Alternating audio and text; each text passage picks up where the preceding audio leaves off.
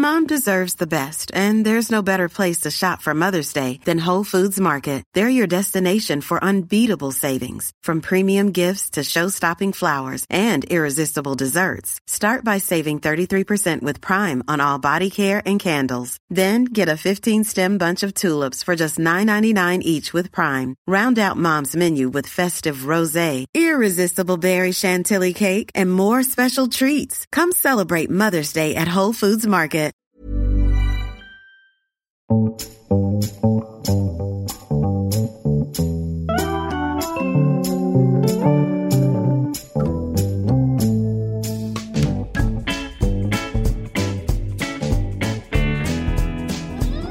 to the High Low, the weekly current affairs and pop culture podcast brought to you by Dolly Alderton and Pandora Sykes.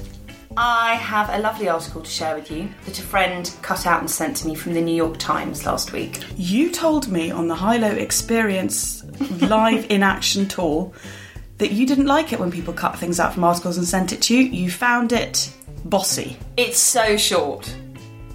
It's Right. so short. I just want you to know that you're inconsistent. Basically, I don't know why this is. I don't like it about me at all. I really don't like it about me. Unless it's a Spotify link or a link to a song, when someone says, please go on to this, not only do I not want to, I hate them for asking me. I've realised that actually the best way to get you to click on something is to write "This is mad." do I always respond when when? Yeah, because you always want to see what's mad. That's interesting. If I said like "This is really interesting" or "This is really lovely," Never. Nah. So you're clickbaiting me, basically. you say to me, "What?" I- you, it's called you, reading the room. On WhatsApp, you send, you'll send me a message saying, "If you click on this, you will be shocked at what you see. you won't believe what they look like now." I do often click on those. Anyway, tell me about your New York The Times. article is called Here to Help How Friendships Can Help Your Health. Most of the research on health and relationships is focused on romantic partners, but researchers have found that our friendships actually have a bigger impact on our health. Here are some of the findings about the health benefits of having friends. A 10 year Australian study found that older people with a large circle of friends were 22% less likely to die during the study period than those with fewer. In a six year study of 736 middle aged Swedish men, being attached to a life partner didn't affect the risk of heart attack and fatal coronary heart disease, but having friendships did. Friendships make aging easier. Dan Buettner, a National Geographic Fellow and author, had studied the health habits of people who live in regions of the world where people live far longer than the average. He found that positive friendships are a common theme. In Okinawa, Japan, where the average life expectancy for women is around 90, the highest in the world, people form a kind of social network called a moai, a group of five friends who offer social, logistic, emotional, and even financial support for a lifetime. In a moai, the group benefits when things go well, and the group's families support one another. They also appear to influence one another's lifelong health behaviours. I love that about the social network of five. I think we have that here, just unlike the Japanese, we don't have a name for everything. It's called a WhatsApp group. And I have a few nice little facts for you, doll, from the week. We are having a cassette tape revival. The number of tapes sold is expected to hit 100,000 this year. I think it's fey millennial nostalgic girls like me trying to woo boys with their whimsy. I mean, it's nothing compared to the 83 million that was sold in 1989. so it's still a fairly, a fairly small comeback. What, what do you think that revival? What do you think that says? Do you think it's? Do you think it's just this like appetite for nostalgia? I think it must be. I think it must be the same people that maybe buy um, old copies of magazines or comics or Polaroid cameras and Polaroid cameras, maybe. Maybe it's just people in East London. Just everyone in East London's bought one cassette each. And Greggs has been mocked for its diet donut. Have you seen the diet donut? no, I haven't. It is a donut with a hole in the middle. Isn't that all donuts? It's just a ring donut. Mind you, is that that different from Pizza Express's Leggera? Leggera. Yeah, it's just it's just a crust basically with salad in the middle. I, it makes me laugh that it's a lighter option. It's a lighter option because there is quite literally less pizza. Dear old Pizza Express, though, we shouldn't go too hard on them with the week they've had. More on that later. We also couldn't let this episode go by without mention of the story everyone's been talking about this week, which is, of course, Rod's Railway. We couldn't have let this episode go by. The BBC reports with the headline I am railing. the Times went for Sir Rod lays down a few new tracks. I like that one. For anyone unaware, Sir Rod Stewart has been working on a massive, intricate model of a US city for the past 23 years. He unveiled it as part of an interview last week with Railway Modeller magazine. He then phoned into the Jeremy Vine show to rebuke the host's suggestion that he had not built it himself. I would say 90% of it I built myself, he insisted. The only thing I wasn't very good at, and still am not, is the electricals, so I had someone else to do that. Rod Stewart has released 13 studio albums and been on 19 tours during the time it took him to build the city, which is modelled on both New York and Chicago around 1945. A lot of people laugh at it being a silly hobby, but it's a wonderful hobby, he said. He told Railway Modeller he worked on the skyscrapers and other scenery while on tour, requesting an extra room for his constructions in his hotels. We would tell them in advance, and they were really accommodating, taking out the beds and providing fans to improve air circulation and ventilation. He's totally wacky, isn't he? Yeah, he, I mean, there's a whole chapter about it in his uh, autobiography Well, that is really wacky. where he gets very, very upset when people call model railways train sets, which he says are two very different things. And also, he doesn't do loads of interviews, does he? Probably quite hard to pin down for press. Yeah. And he's done one for Railway Modeller. Yeah, he takes it very, very seriously. Do you remember there was that story a few months ago that we talked about where there was a model railway club that got looted and he donated a huge amount of money? I wonder where you buy Railway Modeller. I imagine it's a subscription service, but actual model railways and building them is like a lucrative. It's so expensive to do it if you do it properly. Have you seen a picture of the of the city he's built? Yes, it's very impressive. It's so big. I can't. I almost can't get my head around the perspective of it. It's so big. The other hobby, I think, older, I won't call them old, I know you'll prickle, older men seem to be quite into, which I think is again a whole sort of massive world of its own, is painting tiny, like war figurines. Warhammer. Is it? Is that what it's called? Yeah, Ben Alderton, God love him, was very into Warhammer, and I spent every weekend as an adolescent just waiting for him outside the Games Workshop, Watford. Sometimes I'd go in because the men in there looked like they'd never ever seen a girl, so it was a very easy way of getting a quick attention boost. The world's first vagina museum has opened in North London. Finally, North London, where? Camden, I think. You're joking.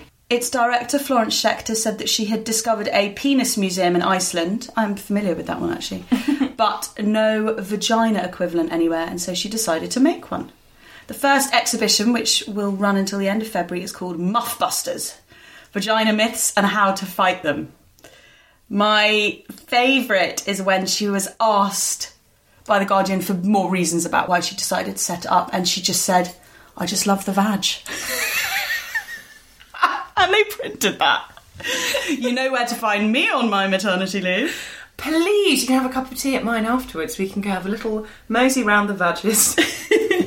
And in more serious news, speaking of galleries, the artist Nan Goldin led a protest at the V&A over donations from the Sackler family. I've previously relayed on the podcast that Nan Goldin did not go ahead with an exhibition at the National Portrait Gallery because it continued to accept donations from the Sacklers. The National Portrait Gallery have now agreed not to accept any more donations, as have the Tate, the Serpentine, the Louvre, the Met, and Guggenheim. For anyone unfamiliar, the Sackler family own Purdue Pharmaceutical, who produce OxyContin, which is considered the biggest contributor towards America's opioid crisis of the last 30 years, I think, and the reason why so many people became hooked on heroin. So, um, OxyContin was prescribed as a kind of very straightforward painkiller after not even necessarily a major operation. It could be something like having your knee done, um, and people could get fatally addicted within 14 days. And then when the doctor wouldn't give them any more, that's how it then led to uh, heroin. And it is considered the biggest contributor towards um, America's opioid crisis. I really recommend, incidentally, a book called Dope Sick by Beth Macy, which I think I've recommended mm. before. Nan herself is a recovering Oxycontin addict, and so she's really passionate about this. She's a staunch campaigner against art galleries and other cultural institutions accepting donations from the Sackler family, which puts a lot of these galleries in a tricky position. It's not always easy to get funding, and the Sacklers are minted and they donate a lot of money to cultural institutions. Pretty much every cultural institution you can think of has had a Sackler donation at some point, and millions each time. The Sacklers are said to have made 13 billion from OxyContin over the years. My God. They deny their pivotal role in the opioid crisis, but they're actually currently embroiled in what could be the world's largest ever settlement from a drug company, which would total 3 billion and involves, really interesting, I think, thousands of communities and more than two dozen states in America have come together uh, to sue. And if they lose the case, Purdue would be restructured as a public company. Anyway, it's really interesting stuff, and I can totally understand why um, why Nan is putting herself at the forefront of yeah. this. Also, thoughts with Venice and Doncaster, who have been devastated by biblical downpours this week. Have you seen the pictures? No, I haven't. The flood in Venice is the worst since 1872, and institutions including St Mark's Basilica has sadly been damaged. It's a World UNESCO Heritage Site, and the mayor of uh, Venice has opened up like a sort of crisis fund for it. Um, and What's going to happen to Venice? I do worry about Venice. I imagine it's on borrowed time. I just really felt when I was last there, it's just this like precious jewel of a place that's in just the most urgent need of preservation. I don't. I don't feel like it's not preserved, but I do feel like surely rising water levels. I mean, I'm not the expert on this, but it can't carry on as is forever, can it? News from Doll's Polls I'd expect nothing less. Avon UK reveals top female role models of the last 60 years, with Emma Watson named the nation's favourite. Interesting. After self partner, I was going to say, I hope her and her partner went out for a lovely celebratory dinner. bitchy. Number two, Queenie. Number three's got to be Helen Mirren. Helen Mirren's always there. Number three, J.K. Rowling. I agree with that. Number four, Kate Middleton. Number five, Dame Jessica Ennis Hill. Number six, Dame Judi Dench. Number seven, Joanna Lumley. She'd be in my top mm, five. Mm. Number eight, Victoria Beckham. Number nine, Dame Helen Mirren. Ten, Amal Clooney. Eleven, Zoella. Twelve, Helen Sharman. Nicola Adams. Vivienne Westwood. Dua Lipa. She's a pop star. Yes, I know.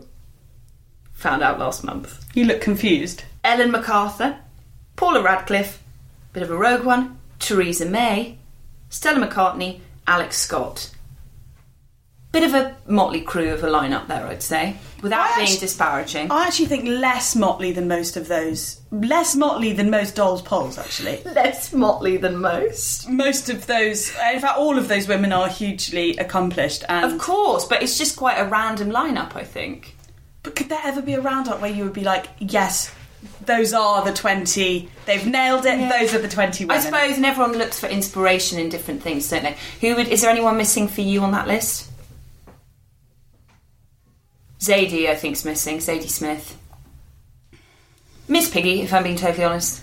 Uh, I think Helena morrissey is pretty great. I'd probably put her in. And um, Malala. Malala. Malala should be in if Zoella's in, I think. It should be Malala. That Miss sounds Piggy. like they are the same. they do the same thing. Malala and Zoella, obviously. No, I love Malala's beauty hacks. Oh my god, I thought you were being serious, and I was like, how have I missed that? I'm not being belittling for Zoella. I know she's very accomplished. Uh, yeah, Malala for me. Malala, Emma Thompson, Zadie Smith, Miss Piggy. Um, I mean, I love Chimamanda as well, but now we're going a bit all three, aren't we? I was thrilled to read that one listener got in touch to confirm that pigs really do eat bones. And not only that, they apparently make an extremely effective accomplice when disposing of a body. Apparently, it's the most reliable way to dispose of a body without a trace. It's a bit creepy. It's horrid. The journalist Vicky Spratt got in touch to tell us about Refinery 29's campaign to get the abortion law changed. Now, this may be confusing. I was confused at first because abortion in the UK is legal. But in a nutshell, when the 1967 Abortion Act came in, it legislated over the top of a Victorian law from 1861 called Offences Against the Person Act, which wasn't actually repealed. So, abortion, while legal, is still technically a criminal offence. And experts say it's why we still have to have two doctors sign off on an abortion, which can lead to uh, delays. And it also reinforces stigma around abortion, and so they want to see the law updated. Refinery 29 are campaigning for the complete decriminalisation of abortion, and you can sign their petition on change.org.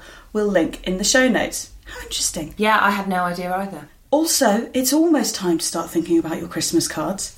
We learned of some lovely ones to send this week by artists who paint using their mouth or their toes due to accident, illness, or disability. For over 60 years, the mouth and foot painting artists have partnered with disabled artists, reproducing their original paintings as greeting cards and calendars, which helps bring vital security to artists across the world. There are currently 33 British artists and almost 800 artists across 80 countries worldwide, and you can buy the cards at www mfpa.co.uk. I'll link that in the show notes.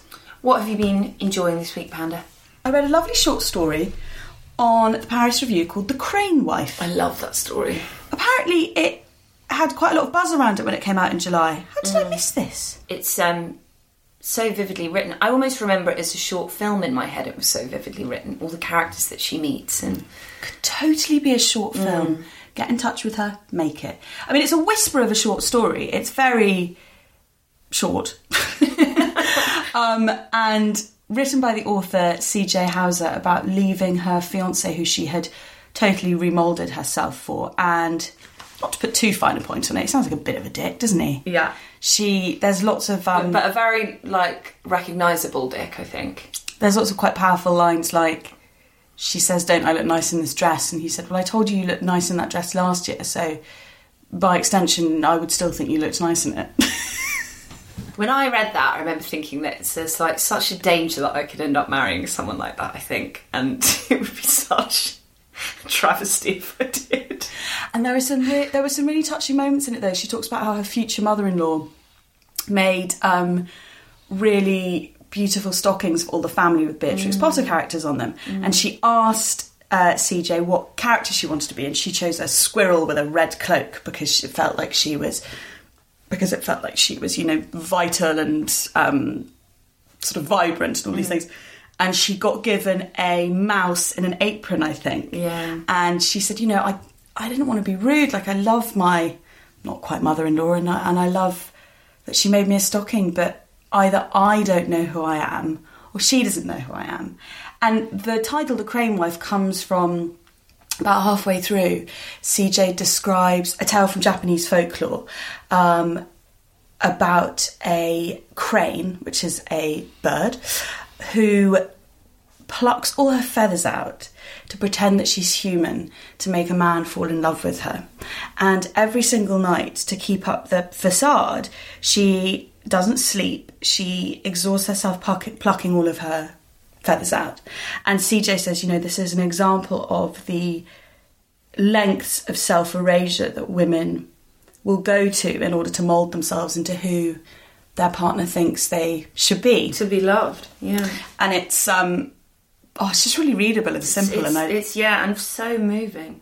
and I think that really shows just how well actually as well in fiction you can write very um it is poetic but not in like a I feel like a lot of the stuff you can read on the Paris Review can be quite like weighty to read. This is a very easy read. Um, it's very contemporary, but then I think it shows that you can weave in a bit of folklore, and it doesn't suddenly make it really abstract No. or really hard to understand. Um, anyway, I thought it was really gorgeous, and I will link to that in the show notes. Um, slightly different note, bloody loved the Naomi Campbell interview in The Guardian by Nosheen Iqbal. Oh, Um, that? I don't think I've ever read an interview with her before. I haven't. I loved her after this. The title of it is so good. I will not be held hostage to my past. Boom, you should get that on a cushion doll. Yeah, yeah. I think she's probably referring to the phone throwing incidents and when she was given blood diamonds by Charles Taylor, which she said she assumed were dirty rocks. Um, there's quite a lot in Naomi's past that people bring up. Um, but she's just really articulate and interesting. And as I said, I hadn't read an interview with her before. She mentioned a term I hadn't heard as well balanced inclusion. So she said she refused to do a fashion show cast exclusively with black women, even though it was loads of money, because it's not something that feels sustainable to her. She says, you know, I don't want to go from being the only black woman Yes. in a room to being only in a room with black women because that feels to me like it's a trend. That's kind of what Bernardine Evaristo was saying in that Guardian long read that we talked about the other week, isn't it? Is that we have to look at a way for inclusion to feel more than a radical fad. she's quite self-helpy and clearly she's not someone who wants to get on the wrong side of but she says a lot of things that i found really pertinent for our time like we're all growing here trying to get it right this time round no one is perfect and i was really interested by the way she discussed the fact that the mail on sunday ran pictures of her with weinstein and epstein with questions of how much she knew. And she said, I've met thousands of people at events and been photographed with them. There are pictures of me with everyone. Are you going to single me out when there are hundreds of people pictured with the same people who you don't care to mention? Do me a fucking favour. I won't sit here and roll over and take that shit. We know what that's about. I've seen how they treat Raheem Sterling, how they speak about Lewis Hamilton and Serena Williams. So she kind of really decimates that as like a weird distraction technique. Yeah. Like Naomi Campbell in a picture with Weinstein is somehow the same as Prince Andrew with his arm round Yeah. Virginia Roberts. Yeah. And what uh, what she calls for is nuance, kind of nuance and um, understanding. And I learnt loads about her charity work in Africa as well that she's that she's been doing since 1994. Anyway, there's just it kind of made me wish she'd done more interviews. Perhaps she doesn't care about whether or not people understand her. You know, it sounds like she understands herself. Did you like her by the end of it? I think I did like her, but I wouldn't even. I don't even know if like was sort of the important bit. I was really intrigued by her, and she was a woman with such substance and such uh, individual opinions, and I think does so much more um, lobbying and thinking behind the scenes than people realise. And I think it's very, very rare to read an interview with a model like that. Not because I don't think models are like that, there are plenty of very intelligent models, but they don't normally feel kind of able, I think, to express themselves like that. I would love to see the equivalent of that interview with Kate Moss. I was about to say. Tell us everything about. I mean, Naomi doesn't really talk about her love life actually, but I just want to know about Johnny Depp and Pete Doherty and all of that. I think give it 20 years and there's going to be a really iconic Elton John style tasty memoir from Mossy. I would ghostwrite that for free. You heard it here first, Mossy. Anything else you've enjoyed? I gobbled up a book called Hood Feminism Notes from the Women White Feminists Forgot by Mikki Kendall. It comes out in January next year, and I've been trying not to do that annoying thing of mentioning books that come out ages away, but will be on maternity leave. So I wouldn't be able to talk about it if I waited till February, so you can pre order it. It's absolutely brilliant. The titles are incredibly snappy for each chapter. The way she takes down various cultural assumptions and trends um, with such levity, but also obviously it's an incredibly political book. Covers everything from the dangerous assumption that black women don't suffer from eating disorders to the fetishization of the word fierce. I was particularly moved by a chapter called Parenting While Marginalised, where Mikki reveals that when she had her baby, people would talk to her white ex husband rather than to her, even though she was the primary care provider and would be the one holding the baby in these appointments. And she talks extensively and movingly about the idea that poor parents cannot be good parents and that assets are somehow more important than love. And it's just an eminently readable and interesting book. I haven't read something like it, and I think every mm. woman should go read it. So go forth. What about you, doll?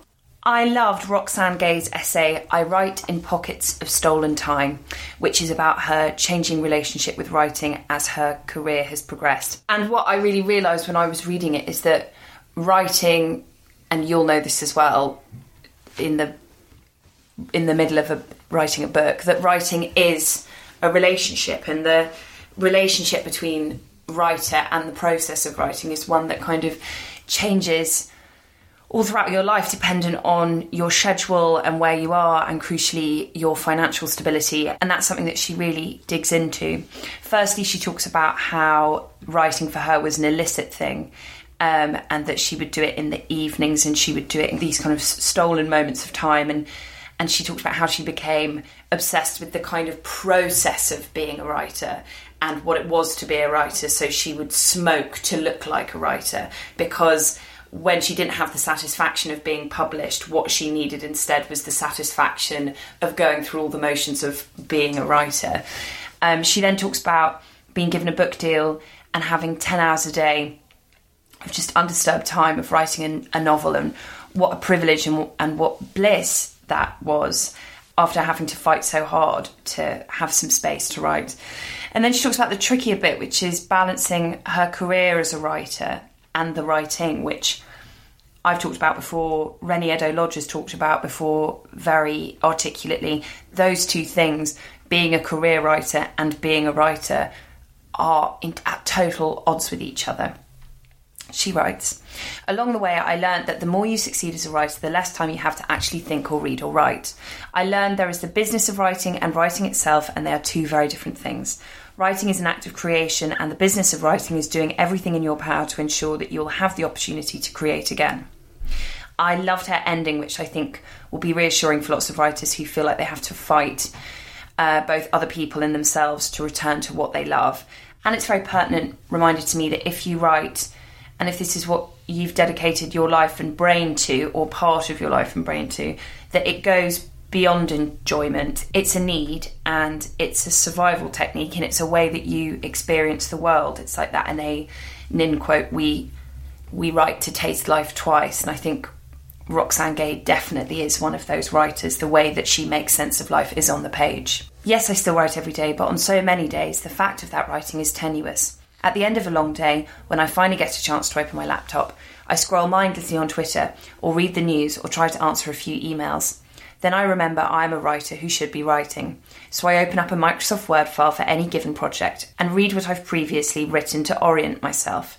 I tap out a few lines, I procrastinate some more, I tap out a few more lines, I tell myself I have written for the day and have, therefore, done as I was counselled to do so long ago. What I crave more than anything is the luxury of those times when I start to write, and though I don't yet know the shape of what will come, I write my way forward. I remember that the joy of these moments is the only thing that truly makes me a writer. I love that Anaïs Nin quote. I think that's so true. And presumably, then when you reread what you've written, you can taste life three times. Mm.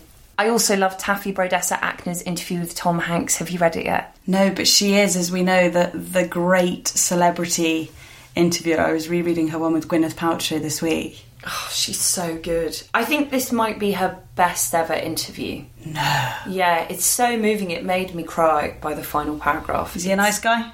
He's a nice guy. Spoiler alert. I mean, everyone's in love with Tom Hanks. It's a beautiful interview and it showcases him as an actor and a man very well, but it also is an incredible showcase for Taffy as an interviewer. And I think it's the best example I've ever read of a celebrity interview where there's a very, very low in the mix narrative thread of Taffy in the piece, which is the fact that Taffy finds herself in a difficult moment of her life. She said she was depressed when she was researching this piece and when she was spending time with Tom Hanks, and she's not hugely specific why. It sounds like she's kind of in despair about the state of the world generally, but that she's also having some sort of personal issues. And she it, it's so difficult to bring yourself into those profiles as a journalist without obstructing the view of the subject but it's so essential to the telling of the story of who Tom Hanks is the way that she brings her own self into it and it's just a masterpiece I don't think I'll ever read a celebrity interview where the journalist is woven in quite so perfectly yeah, because you're definitely sort of meant to think that the profiler is almost invisible. Exactly. Um, and sometimes it can be a sort of arrogance to exactly inject yourself. But it sounds like the way she did it, and she did it with Gwyneth Paltrow actually as well, is that she sort of represents more than just her. So in the Gwyneth Paltrow one, she represented all the people who feel like they are less because of wellness, whereas more. Um, and so she played a kind of quite vital role in it as a larger narrative. That's exactly, you've put it perfectly, because she does the same with the Tom Hanks piece. What she does is she offers herself up as an example through her personal state of mind where she is in her life when she meets him as the effect, the Tom Hanks effect, of the effect that spending time with this man or watching his movies or reading his work, the effect that that has on a person. And she offers herself up as the representative canvas for the reader. And it, I I just can't. I think it's the most exquisite celebrity interview I've ever read. I can't recommend it highly enough. She talks a lot about the whole kind of nice guy thing that surrounds Tom Hanks, and she kind of probes into that, debunks that, questions parts of that. She speaks to everyone who's worked with him, uh, lots of famous people who know him. She speaks to Meg Ryan at one point, who describes him as astronomically curious. She speaks to Sally Field, who says that I think she describes him as one, once in a lifetime Tom or one of a kind Tom. Um, and he also has a, an obsession with typewriters that's very famous. He collects typewriters. On the front of his book, a typewriter, isn't Yeah. it? And Sally Field told Taffy that when they were in production on Forrest Gump, he wrote a weekly newsletter about the happenings amongst the cast and crew. Where can we read Which I that? just loved. I know. Do you think it was a mailer? Do you think it was like an email to friends and family? No, I think it was to circulate like a little local paper on production. Which is the British Library's got a copy of that. Amazing, isn't it? and then the bit of the interview where it kind of really picks up a different pace and takes on a new meaning is when Taffy's talking to him about parenthood. He has four children, and he himself came from quite a dysfunctional um, upbringing. And she's talking about the fact her kids are moving away from childhood and into adolescence, and how she's feeling a change in them, and that everything she says to them feels like it's a criticism through their eyes suddenly.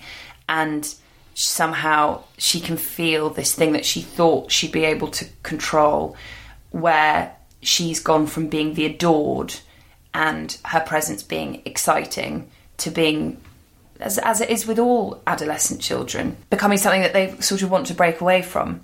And she asks for his insight on that. And he replies, It isn't easy being a parent, not for any of us. He said, Somewhere along the line, I figured out the only thing really I think eventually a parent can do is say, I love you, there's nothing you can do wrong, you cannot hurt my feelings, I hope you will forgive me on occasion, and what do you need me to do? You offer that to them. I will do anything I can possibly do in order to keep you safe. That's it. Offer that up and then just love them. He looked at me for my next question, and when he saw my face, he said, Okay, go ahead. I'm right here for you, Taffy. It's good to cry. It's good to talk. Oh my god, the Tom Hanks effect. It's good to talk, it's good to cry. I remember reading an interview with Taffy when um she wrote the very successful she wrote the novel this summer which was sort of, you know, proclaimed to be like the novel of 2019. So she was interviewed which must be quite strange for an interviewer. She was interviewed a lot herself, and um, people said, and one I remember reading in one interview, someone said, "Do you keep in touch with your subjects because these are, you know, massive profiles? You spend a lot of time with them." A lot of time. That's what you get from this Tom Hanks one. It's a real immersion. she said, which I really love, but I'm paraphrasing. She basically said, she was like, "What's in it for me?" you know, like I, I, I'm the kind of silent partner Hmm. in this. That's no, that's no kind of leitmotif for friendship. No. but hearing you say that, I'm right here for you, Taffy. They've got to stay in touch. I know. I know. I mean, I, like the rest of the world, was already in love with Tom Hanks, but I challenge anyone to read this and not fall 50% more in love with him. Oh, the Tom Hanks effect. I can't wait to read that. Thanks for flagging, doll.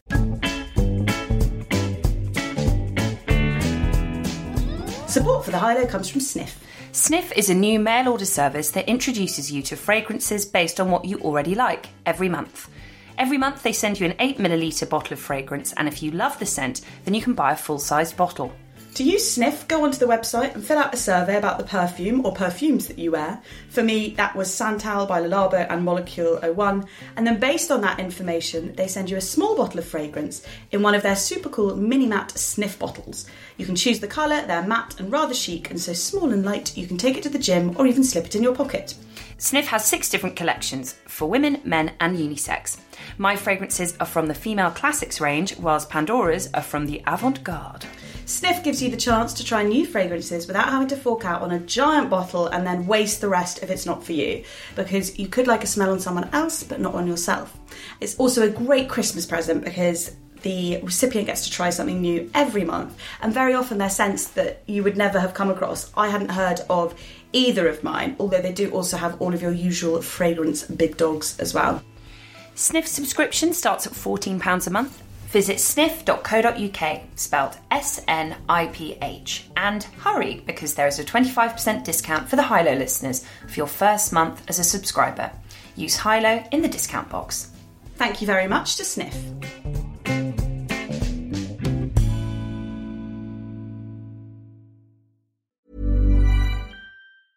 Hiring for your small business? If you're not looking for professionals on LinkedIn, you're looking in the wrong place. That's like looking for your car keys in a fish tank. LinkedIn helps you hire professionals you can't find anywhere else, even those who aren't actively searching for a new job but might be open to the perfect role. In a given month, over 70% of LinkedIn users don't even visit other leading job sites. So start looking in the right place. With LinkedIn, you can hire professionals like a professional. Post your free job on linkedin.com slash people today.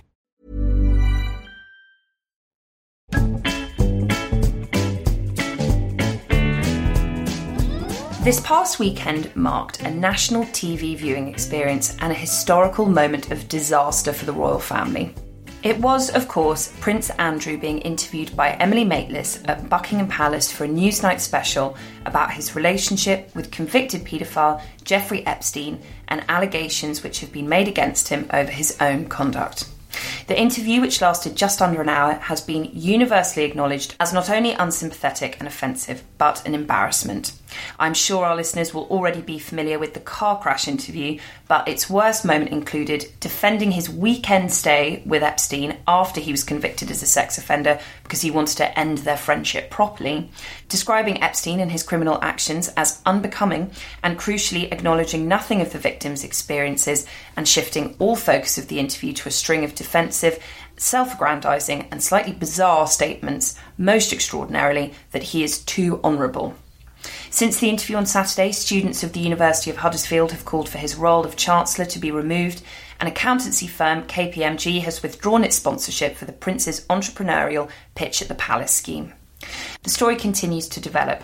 Another woman has come forward to accuse Jeffrey Epstein of sexually abusing her as a 15 year old and has called for Prince Andrew to share information on his former friend.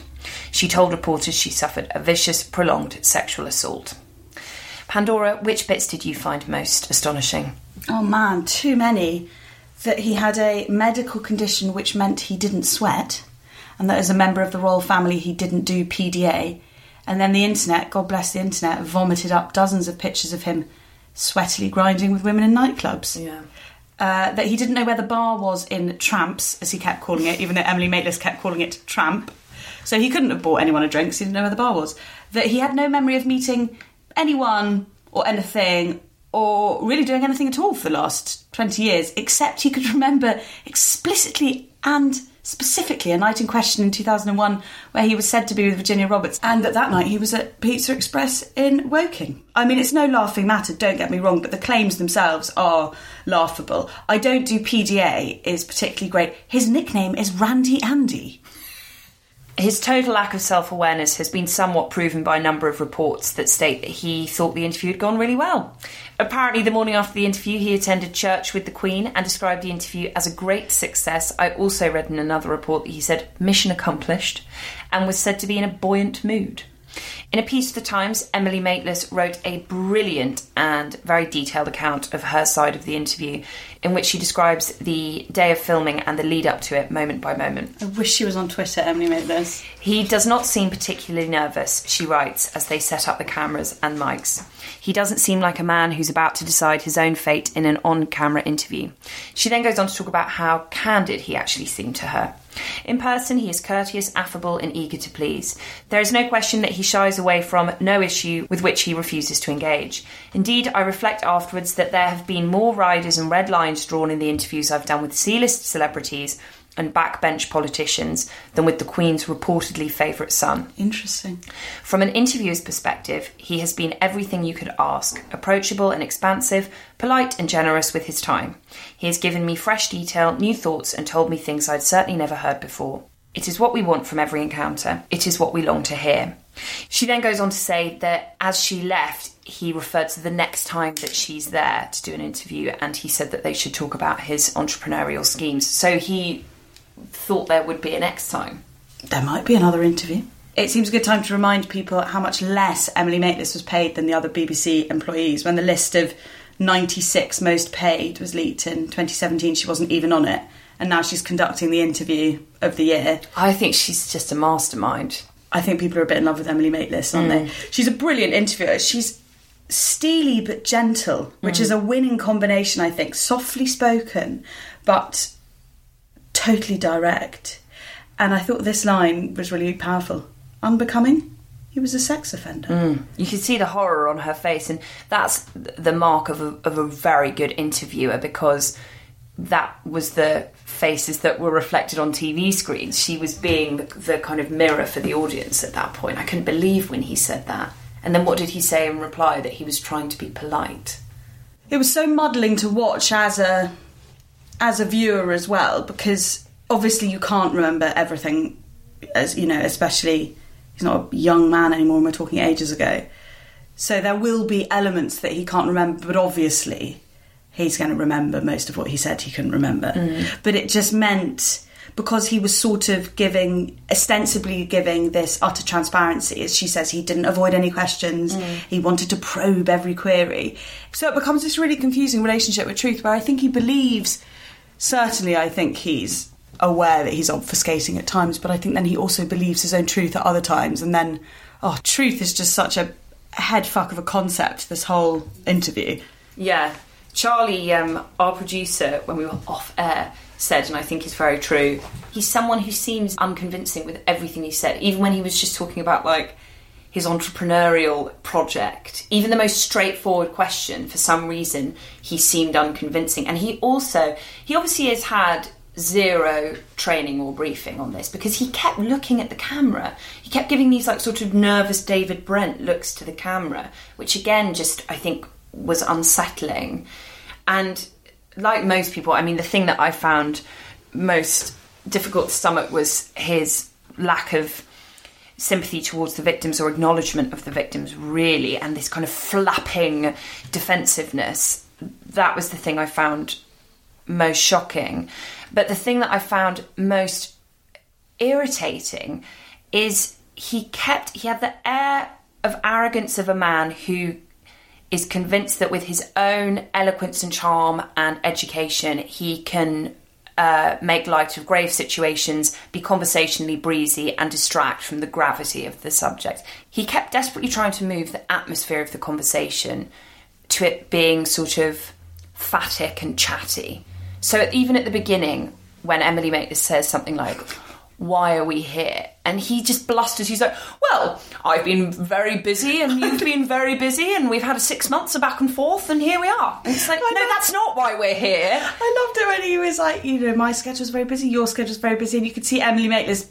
I, I felt like what she was thinking in that moment was, I would have dropped anything Yes. to do this interview sooner. Like the idea of Emily Maitlis being like, or Emily Maitlis's PA, Yeah. like, or producer, can't. Oh, I'm afraid we can't schedule Prince Andrew this month. Let's try again next season. Like, But that's what I think annoyed me. He kicked off with that tone and he kept trying to return to that tone and I found it like it that just fucked me off because I was like, just stop trying to distract us from the severity of these accusations and your associations. The fact he kept using the phrase, funnily enough, oh, interesting. Uh, funnily enough, and it's this isn't funny. None of this is funny. I don't think that's a tactic. I don't think he's deliberately obfuscating, e- except for sometimes. I think the uh, the not sweating and the PDA and the Pizza Express. And the sort of conversational, chatty I think, pauses. I think that was obfuscating, but I also think that he was just out of his depth. I mean, you say he didn't really know how to behave in that interview. Of course he doesn't. The royal family aren't used to doing like newsnight interviews like that. The closest thing we've ever seen is Princess Diana doing that one with Martin Bashir, There Were Three of Us in the Marriage, um, which I saw someone said that this has now trumped that as the worst interview to ever happen to the royal family. Um, but he's not used to being interrogated like that. And because it's still unclear to a lot of people the role he played, I genuinely believe it's still unclear To him. To him. And I mean, you do you do have to wonder how they ever thought this was a good idea. Presumably, his team know him as a person. They know how he's going to hold up in that environment. So, was it ever, and was it ever going to go any other way? Perhaps they thought it was unavoidable. Although, I mean, a lot of people have said, "Why was it on telly anyway? You know, why wasn't it in a police station?" But I think he is naturally a bit of a buffoon. Mm. I think if you look at the news stories over the years about him and Fergie and the gaffs, Fergie and Andrew have made a lot of bad decisions over the years, which normally concern people who are very, very rich, but um, dubious. Obviously, Epstein is more than dubious. But there's the whole fake sheikh thing. Um, Epstein also paid 15 grand to Fergie's former personal assistant um, to cover part of his unpaid salary. So that they cultivated relationships with people based on their wealth, I think says a lot about their blindness towards what is acceptable, how much they are protected by their status. Um, I think they're just they're, they're just not used to existing in a modern world. I don't I don't think he knows how to be answerable.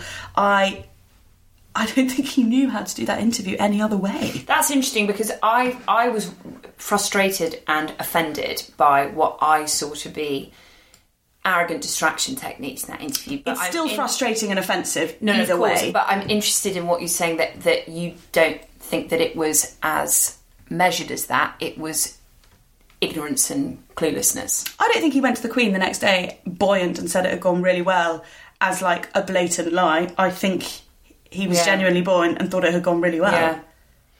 I he's just clueless. Yeah, it's just it's so hard as well because in lieu of him presenting actual useful, helpful, progressive evidence to help the victims in this case, sadly what all we can do is like speculate on on the behavior and the psychology and what was implied and what was said in this interview. To me, it seems like it would be very easy to verify if he was in Pizza Express that night. He has Well, bodyguards. this is what I said. there will be logbooks. There will be pay stubs for which shifts they worked. So that's what I said to my friends, but apparently he said he dropped Beatrice off. So it's not like because that's what I immediately thought. I was like, surely there will be evidence of Yes, him but he wouldn't there. have dropped Beatrice off on his own. He'll have a bodyguard with him at all times. All of the immediate royal family do. But I think what that means is it's not like he there was a duration. No, but there will be a car. Either he'll have someone in the car with him, or there will have been a car following him. And that car following him will have employees that need to be paid. Well, you just hope that this is. Doesn't seem beyond the realms of possibility. I know it was 2001, so it was a long time ago, but The Pizza um, Express thing has really riled people up, and I have to say as well, just going back to your very valid suggestion that he is just completely removed from any realm of reality. He comes across in that interview as so arrogant and unself aware when he says, The reason I remember going to Pizza Express Woking is someone like me doesn't go to Pizza Express Woking. He also talks about spending time with Epstein and he says it wasn't a party, it was a straightforward shooting weekend. And the assumption that anyone even knows what a shooting weekend, I mean, what the fuck is that? What that entails. There was, again, no self awareness there's mention of him saying that because he's always surrounded by staff and has been his whole life, it means that he doesn't take note of people that are coming in and out of a house. It is so embarrassing. Like, just speaking as purely a PR from a PR perspective, he's making absolutely no effort at all to seem like he is connected in reality at all, like at all. So, in a way, even though how arrogant and hyper privileged and disconnected he is, even though that's very offensive, it's probably the most truthful. Do you know what I mean? Mm. Mm. The comedian Rory Bremner tweeted something this morning that made me laugh. Breaking: Duke of York speaks out. I have no recollection of meeting Emily Maitlis. Instantly, someone compared that line and impact to Clinton's. I did not have sexual relations with that woman. And it's interesting that there's an echo there of the words that woman because that woman became so synonymous with the arrogance of Clinton to feel that he could dismiss and belittle this woman's story and this woman's truth. And at one point in the interview, he refers to Virginia Roberts dismissively as a lady. Public reactions to the interview have been far reaching and uniformly condemning. Politician Chuka Umunna said Andrew has done more to undermine the monarchy than any other person in his lifetime. And he said Prince Andrew should do the right thing by flying to the US to give evidence or retire from public life. The Duchess of York has said she blames his private secretary Amanda Thirsk for the disastrous interview and that the buck stops with her for allowing the interview to go ahead. I hate it when celebrities do that, sort of outsource any PR disaster to their team. Interestingly, um, Prince Andrew's PR advisor, Jason Stein, actually quit two weeks before the interview because he said the interview was a terrible idea. So there were obviously major reservations about mm. him doing this. But also, he's a grown man. She also described him as a giant of a principled man. A giant? She also said as well, I, I'm paraphrasing here, but I read that she said, you know, he's never been good at sort of thinking on his feet, so that he should never have done an interview like that. But even then, the implication of thinking on his feet, I think, is so telling. And that's something that my friend Lauren pointed out about the interview that I think feels very uncomfortable. Is that the accusations that are being made against Prince Andrew are so horrifying if they were made against you, there would be the number one feeling when defending yourself would be surely absolute horror, dismay, shock, and sadness that this accusation has been made against you, and an absolute doggedness to get to the truth of the victim's stories. And it just felt like that was completely absent throughout the whole interview. That's what felt really uncomfortable for me. Yes, he was remarkably sanguine for a man who is arguably, um, I mean, he puts it, let the side down. Mm. You could say up shit creek without a paddle, more accurately, perhaps. Meanwhile, Pizza Express in Woking have been deluged by new reviews. Um, spoof reviews, including my favourite Pizza Express Woking is like no other Pizza Express. It's a memory which will never disappear once you visit the Woking branch. It's amazing the lasting effect a pizza can have on you.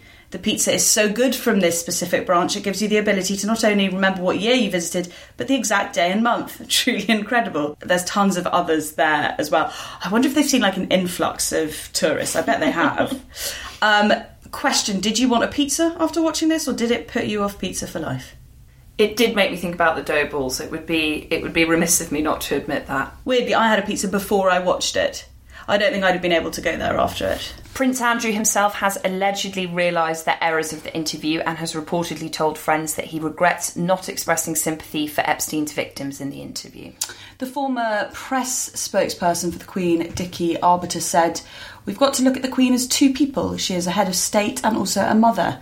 In private, she'll be looking at her son and asking, Did this really happen?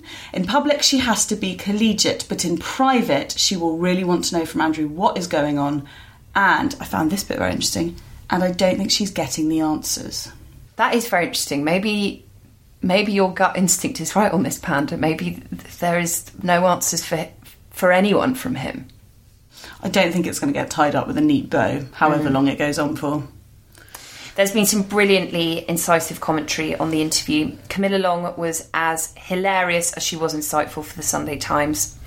Andrew said that visiting Epstein's weird giant sex cave in New York in 2010 felt like the honourable and right thing to do. He wanted to break off their friendship like, what, Rhett Butler? So he'd gone over to put an end to this Titanic CEO man crush in person, or as he hilariously put it, show leadership. He spent four whole days hanging out and partying before he finally managed to dump the sex offender madly in public. If only he hadn't been photographed strolling around with Epstein, he wouldn't have to explain that he had no recollection of ever meeting this lady. He wouldn't have had to swear his fingers were fat in a pathetic attempt to discredit a photo. He wouldn't have had to shamelessly offer up his own daughter, Princess Beatrice, as an alibi he wouldn't have had to claim that on March the 10th, 2001, he was in Pizza Express in Woking with her at a party. He never parties. But this is how far he has fallen. Licking dough balls at Pizza Express in Woking. What an epic self annulment this was. To quote him, he let the side down, simple as that. Camilla is, I think, the perfect writer to tackle a subject like this because she's so good at acknowledging the absurdity of the situation while also impressing on us the seriousness of what this story is. And I think it's totally possible to do both. Mm. Elizabeth Day wrote for the Mail Prince Andrew wasn't thinking when he invited the television cameras into Buckingham Palace. He wasn't thinking about how ill equipped he is to do a primetime television interview with that most forensic of inquisitors, Emily Maitlis. He's probably never watched an episode of Newsnight in his life.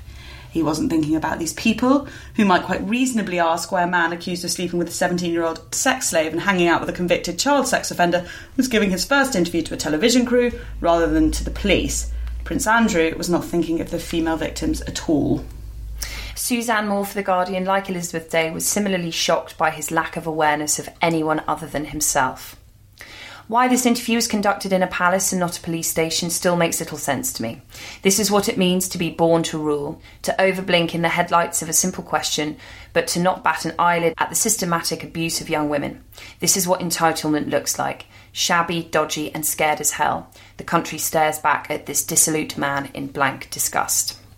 I think Suzanne Moore put it perfectly, and I think in a way this interview has done some good in that it has showcased a still ever present threat in a world where sexual harassment and abuse is beginning to be uncovered and justice sought, which is men in positions of power who are more concerned with protecting their reputation than they are in seeking out the truth.